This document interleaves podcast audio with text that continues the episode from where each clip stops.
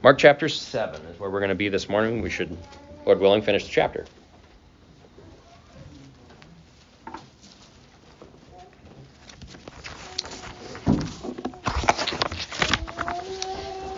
Twenty-two years ago tomorrow, 9/11, 2001, nearly 3,000 Americans died in the terrorist attacks that took place on that day and Americans and people the world over were left wondering where is God in all of this?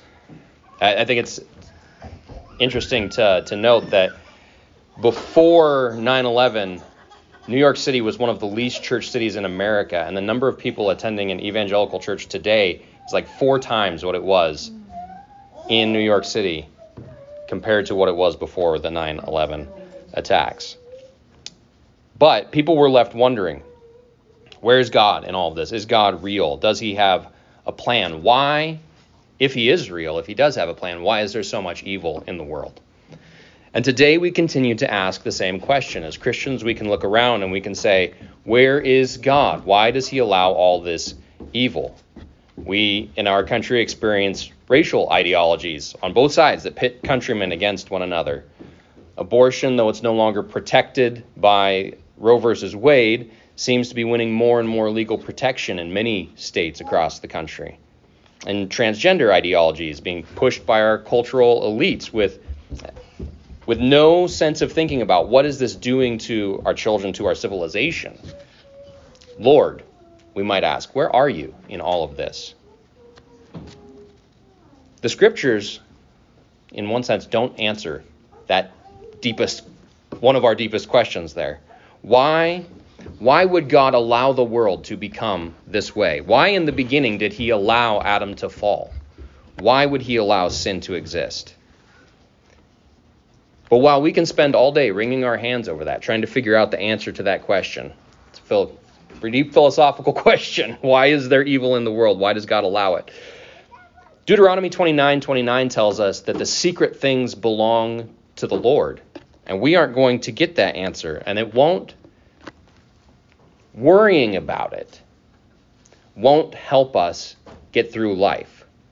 Rather, what we need are a set of beliefs, truth with a capital T, not just beliefs, but things that are true, that will allow us to navigate and live in the world as it is, to have hope in the world as it actually is. We live in a world full of sin and pain and death. Do we know why God allowed that? No, we don't. But we do know what he has done about it. And if we observe carefully as we look to the scriptures with eyes to see and ears to hear, what we will see is that he does all things well. So, Mark chapter 7, beginning in verse 31, says Then he returned from the region of Tyre and went through Sidon to the Sea of Galilee in the region of the Decapolis. And they brought to him a man who was deaf and had a speech impediment, and they begged him to lay his hand on him. And taking him aside from the crowd privately, he put his fingers into his ears, and after spitting, touched his tongue. And looking up to heaven, he sighed and said to him, Ephphatha, that is, be opened. And his ears were opened, his tongue was released, and he spoke plainly. And Jesus charged them to tell no one. But the more he charged them, the more zealously they proclaimed it. And they were astonished beyond measure, saying, He has done all things well. He even makes the deaf hear and the mute speak. Now, before we go any further, I know I've said some of this stuff over and over again, and I'm going to keep saying it over and over again because I think it's really important. It's two of my assumptions related to the Bible. Number one, when when I pick up the Bible, I think the most important thing I can see or learn or hear is what it's teaching me about Jesus. And I, I have that assumption because that's exactly what Jesus says in John chapter 5, verses 39 to 40. He says, You search the scriptures because you think that in them you have eternal life, and it is they that bear witness about me. Yet you refuse to come to me that you may have life. So if we pick up the scriptures looking for those things that lead us to life, and we aren't actively looking for and seeing Jesus, we're missing the point. That's what Jesus says. He's speaking about the Old Testament there. So, how much more the New Testament, where he's made explicit. And I also assume, based on John 1 14 to 18, that when the eternal Word, the Son, took on flesh and became true man, added to his divinity humanity as Jesus of Nazareth, he did so in order to reveal to us, human beings, what God the Father is like. John 1 14 to 18 says, The Word became flesh and dwelt among us, and we have seen his glory. Glory is of the only Son from the Father, full of grace and truth.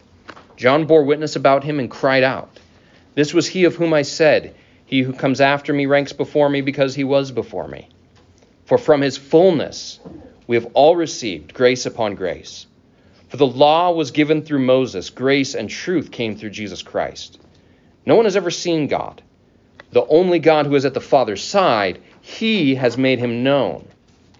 So the Father sent the Son into the world to reveal to us what the Father is like. We can't see God with our eyes, but we can know truly what he is like if we look at Jesus. So, I say these two things by way of preface because this sermon is structured to help you see truth in this text about Jesus. My hope is that at the end of the day, every sermon I preach is serving that end. Even we're going to pause looking at the Gospel of Mark in a couple of weeks. Starting in October, we're going to turn and look at the first 11 chapters of Genesis.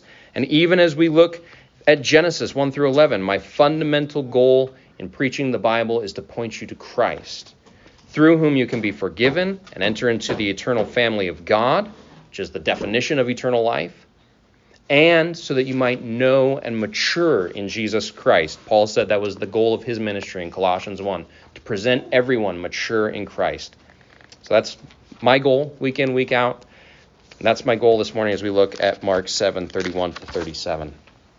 So, first of all, we see in this text the sort of people that Jesus goes to.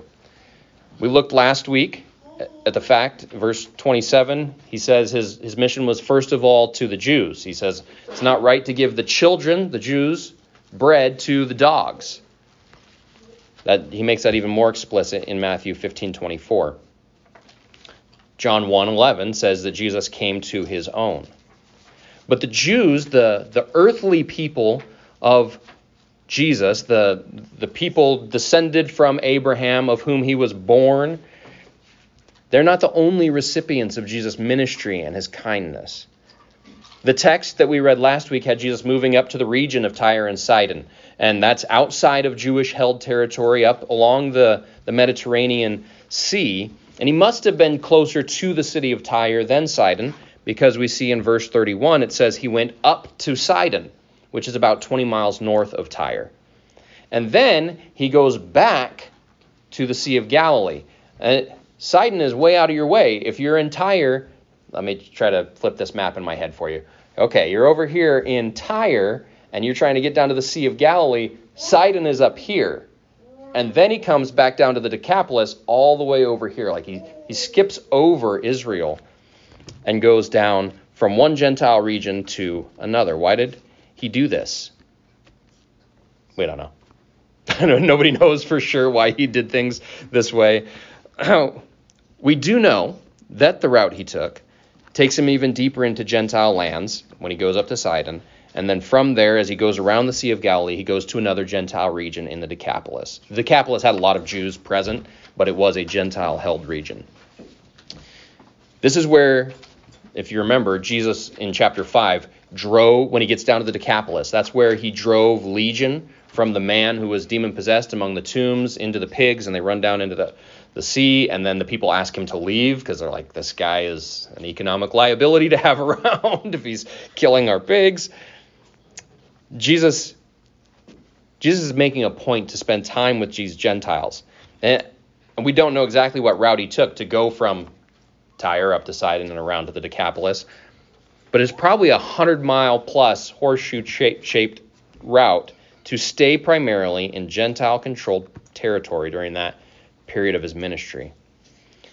So as we think about that, and we think about the fact that Jesus was willing to spend time with and minister to people who were by his people considered unclean, it makes me ask who do I think of subconsciously or maybe consciously as unclean or eh, I don't want to spend time with those people.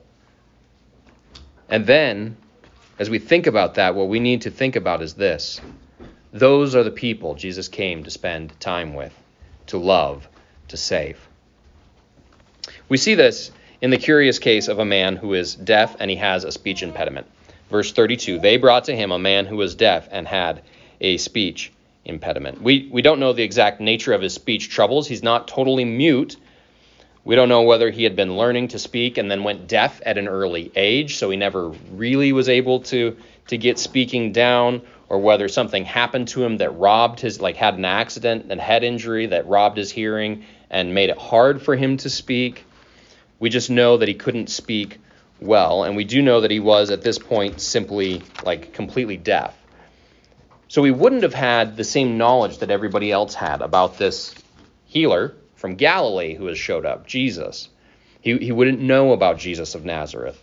He wouldn't have been hearing the constant chatter. He wouldn't have been able to hear Jesus teach the multitudes. And, and though he may have understood his own need to be saved from his predicament, with his severe speech impediment, he would have had a hard time communicating that with anybody. He would have had a hard time communicating what was going on inside of him. So, kids, Wesley and Owen and Juna and Calvin and Rory, I want you guys to think for a minute. Imagine you're thirsty. Have you ever been thirsty, Wesley? Ever been thirsty? Now imagine you are really thirsty and you go to ask your parents for a glass of water but they can't understand you. And so you're standing there thirsty and you can't reach the faucet for yourself and you're trying and trying and trying to communicate it and they can't understand what you're saying and they just shoo you away.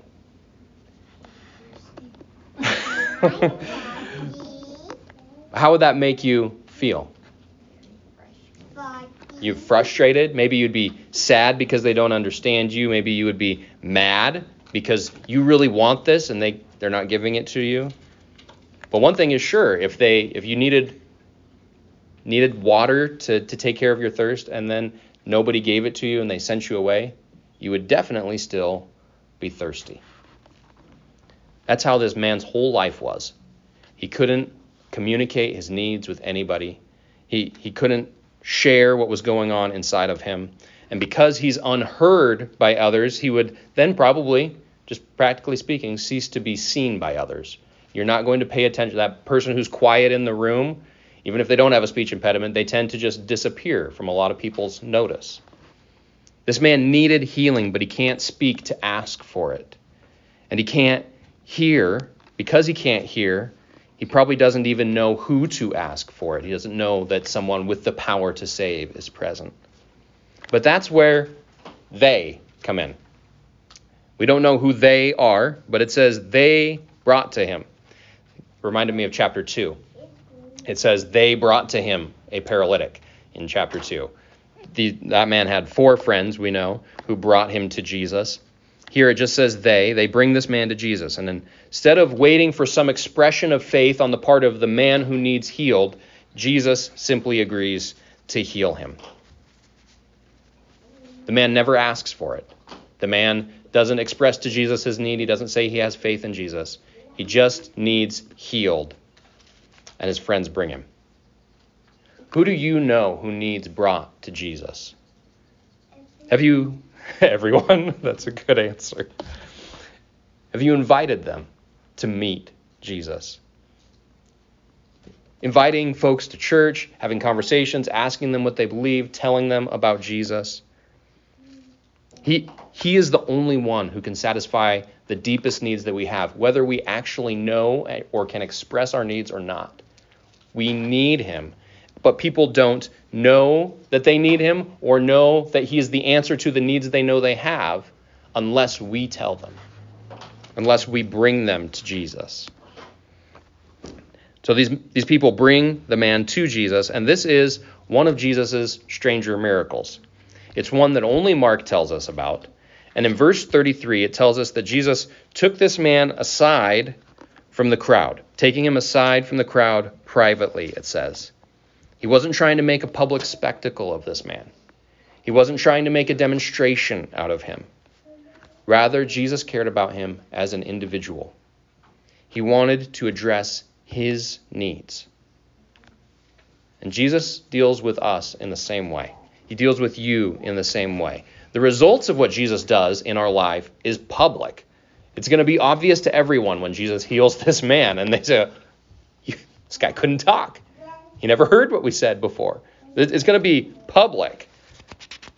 But it starts with Jesus dealing with an individual, one on one. So he pulls the man aside. Again, that's a little abnormal for how Jesus does most of his healings. And then it gets really weird, at least for us as modern readers, right? Jesus sticks his fingers in the man's ears. He's probably getting some nice earwax going on the tips of his index fingers. And then he spits, and we don't know if he spits on the ground or he spits on his hand or he spits on the guy's mouth. We don't know. We just know he spits. I kind of wonder if he does just spit on his mouth because later in chapter 8, when he heals the guy who's blind, he spits in his eyes. After spitting, somehow probably he's using his own saliva and touches the man's mouth with that. And we th- read that and we think, number one, that's weird. Number two, it's super gross. and it's one of those aspects of this passage that is mysterious. We don't know exactly why Jesus did it this way. We don't he, he doesn't explain to us why he used saliva to heal him, but there's two common explanations that I think probably may even both be at play. The first and most basic is that ancient healers often use saliva. Like if somebody's known as a healer, they often use saliva as part of their healing toolkit. Medical value of saliva, I don't know. I've never studied that. Uh, Jesus may simply have just been using an action that would have made sense to the people around him. Would have by by touching the man's ears and then touching his mouth. Remember, the guy can't hear him. Jesus can't explain. I'm going to save you. I will heal you. Be healed. The guy wouldn't hear any of that. He wouldn't know what's going on. So by touching his ears and touching his mouth, Jesus may just sim- simply be making a connection for the guy where he can understand what's about to happen. When when his ears and his mouth are are loosed, Jesus, the one who touched him, is going to automatically in his mind be, okay, this guy just healed me. Maybe something to that. The second explanation, and the one I'm particularly partial to, is that saliva is an unclean substance in the Old Testament. If if I walk by you and I spit on you, now even in our society, like that's not a very nice thing to do. It's degrading. It, it makes it's like you're treating somebody like they're low, like they're nothing. But in the Old Testament, in addition to that, you've also made them unclean. They would need to go wash themselves to become ceremonially clean again. Here, Jesus uses this substance of degradation and uncleanness to make the man's body whole to free him from the bondage of deafness and his speech impediment. And, and that has elements foreshadowing what's going to come later on in Mark's gospel, tied to another spitty miracle, which we'll look at in a couple of weeks. But that's not the last time that Jesus uses an unclean bodily fluid as a means of salvation for those who are bound. He does the same thing with his blood on the cross. Which brings us to verse 34, the, the nature of his work. When Jesus had stuck his fingers in the man's ears and touched his tongue, he looked up to heaven, he sighed, and he said, Ephphatha, which is an Aramaic word meaning be opened. Why, why does Jesus look to heaven and why does he sigh? A sigh, all by itself, seems kind of ambiguous. Sigh can mean all kinds of things. Maybe Jesus was tired. Maybe he was grumpy. Maybe he was frustrated. Maybe he was sad. Maybe he was praying.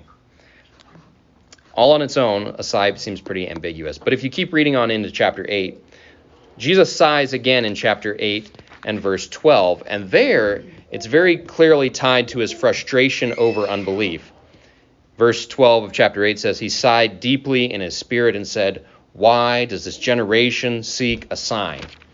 So there, Jesus is frustrated. Here, it would seem that Jesus is probably angry or frustrated or groaning over the effects of sin in the world. They would put this man in this predicament. The difficulties which this deaf man faced moved Jesus. Sighing, he looks up to heaven. It's almost as if he was praying with the psalmist in Psalm 89 How long, O Lord? How long will you allow the effects of sin to crush your creatures? But unlike that merely human psalmist, the Lord Jesus is not powerless. He's not impotent in the face of human suffering. We look at suffering and we say, what can, we, what can be done? We look at the craziness in our culture and think, who can save us? We look at the sin in our lives and sometimes we despair. Who will deliver me from this body of death? The answer is Jesus. Jesus can save from any circumstance. He stopped, he looked to heaven, and he sighed, but then he spoke. And, and he spoke, not, he didn't pray, he looked at the man and he spoke. And he said, Ephphatha, be open. He speaks to the man's whole being. And the voice which called the stars into existence, the voice which stilled the seas, the voice which blessed bread and multiplied it for 5,000, this same voice spoke to that man, not to his ears or to his tongue, but to the whole man. And he speaks this Aramaic word, Ephphatha, be opened, open to hear, open to speak, open to be free from the bondage that had previously owned him. And the word of the Lord did not return void. It accomplished the purpose for which he had sent it out. The man, it says, spoke plainly. So it doesn't go from he can't hardly speak at all to now he's talking baby talk and he'll keep learning. No, Jesus heals him completely. He can speak plainly. He can clearly articulate what has been bottled up inside for we don't know how many years. Jesus made this man free. I, I think Mark includes this because it's an incredibly important miracle. Jesus will ask his disciples in, in the text we'll look at next week why they, if they've got ears, don't hear. The, the hardness of heart, which we so often see in Mark's gospel, is pictured as a dullness of the ears, a dullness of vision, a dimness of vision. To not hear Jesus clearly speaking and then to not see him clearly working are signs of spiritual deadness. And there is only one solution the sovereign work of Jesus to save. He is the one who can open the eyes of the blind. He is the one who can release the ears of the deaf. And when he does so, he will loose our tongues to sing his praises. So, verse 36, they say, Jesus charged them to tell no one, but the more he charged them, the more zealously they proclaimed it. And it's it's tough to blame them, right? If you had known someone who for years is struggling with an inability to speak, who couldn't hear a word of conversation, and now all of a sudden this guy is speaking clearly, you're holding a back and forth conversation because he can understand what you're saying, how would you not tell everyone else that you knew? It would just come up all the time. It's not the sort of thing you keep quiet about. So while Jesus was still not, at this point in his ministry, seeking the acclaim of the public, he, it came to him nonetheless. And the reason is what we see in verse 37. They were astonished beyond measure, saying, He has done all things well. He makes even the deaf hear and the mute speak. That first line right there, He has done all things well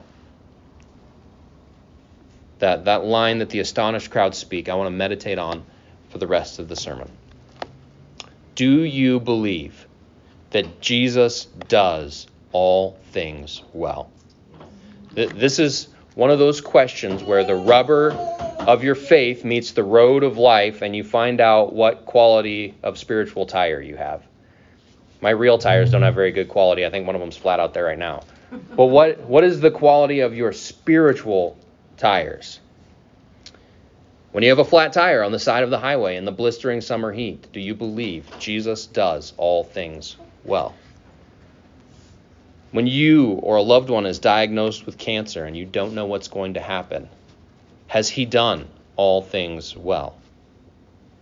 When your child is walking away from the faith or running away from wisdom, has Jesus done all things well?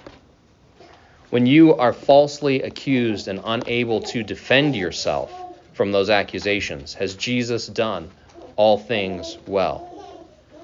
when you're in chronic pain, dealing with physical suffering, maybe suffering under the hand of many physicians, has He done all things well?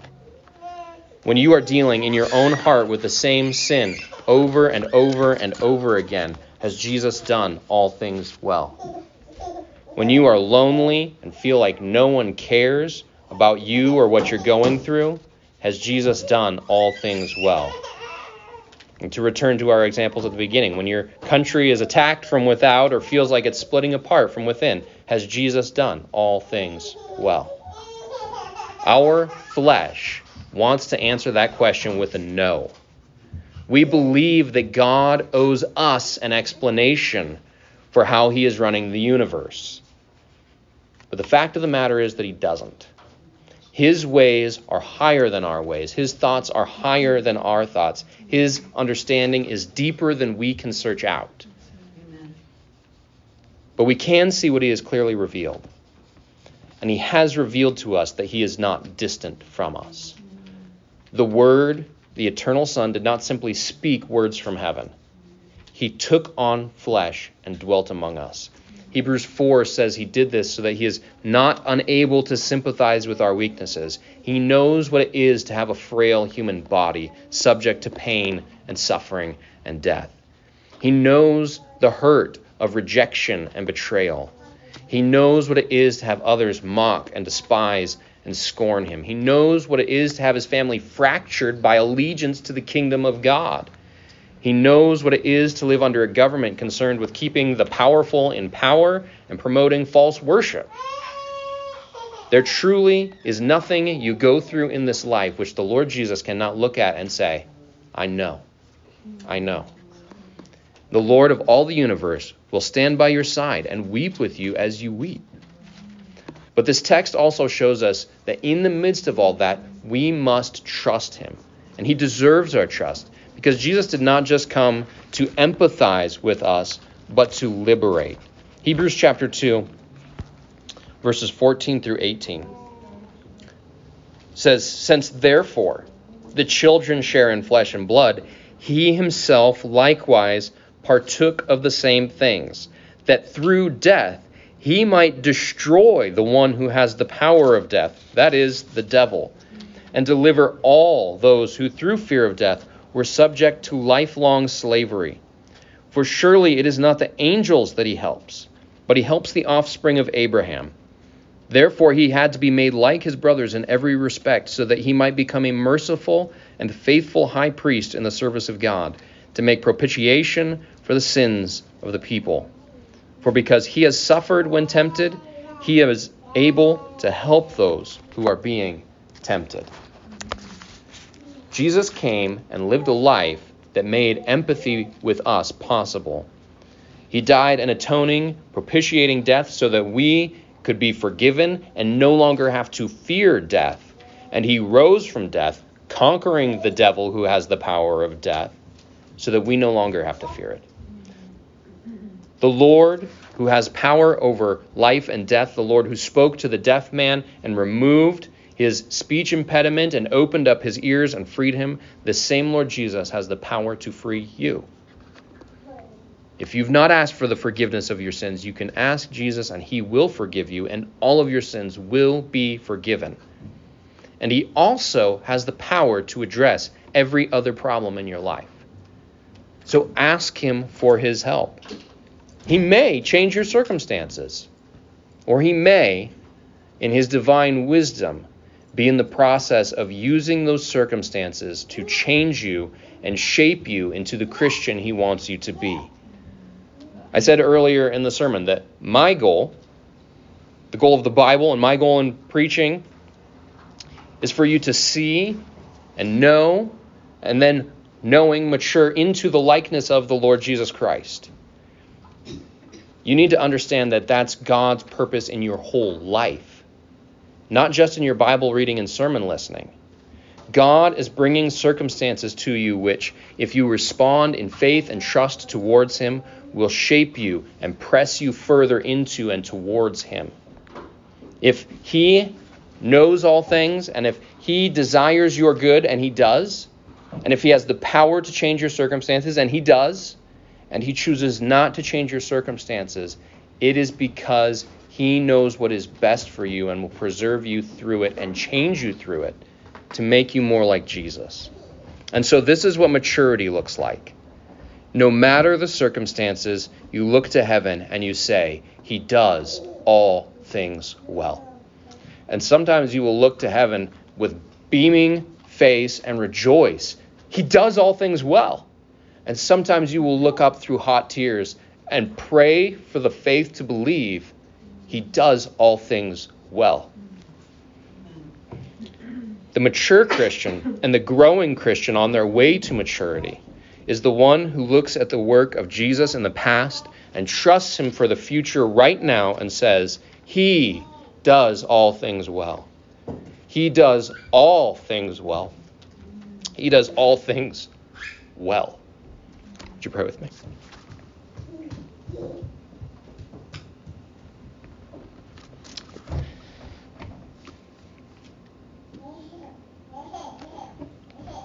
Lord Jesus, you do all things well. And we thank you and we trust you. And we pray that you would continue to shape our hearts so that we trust you more every day. In your precious name, amen.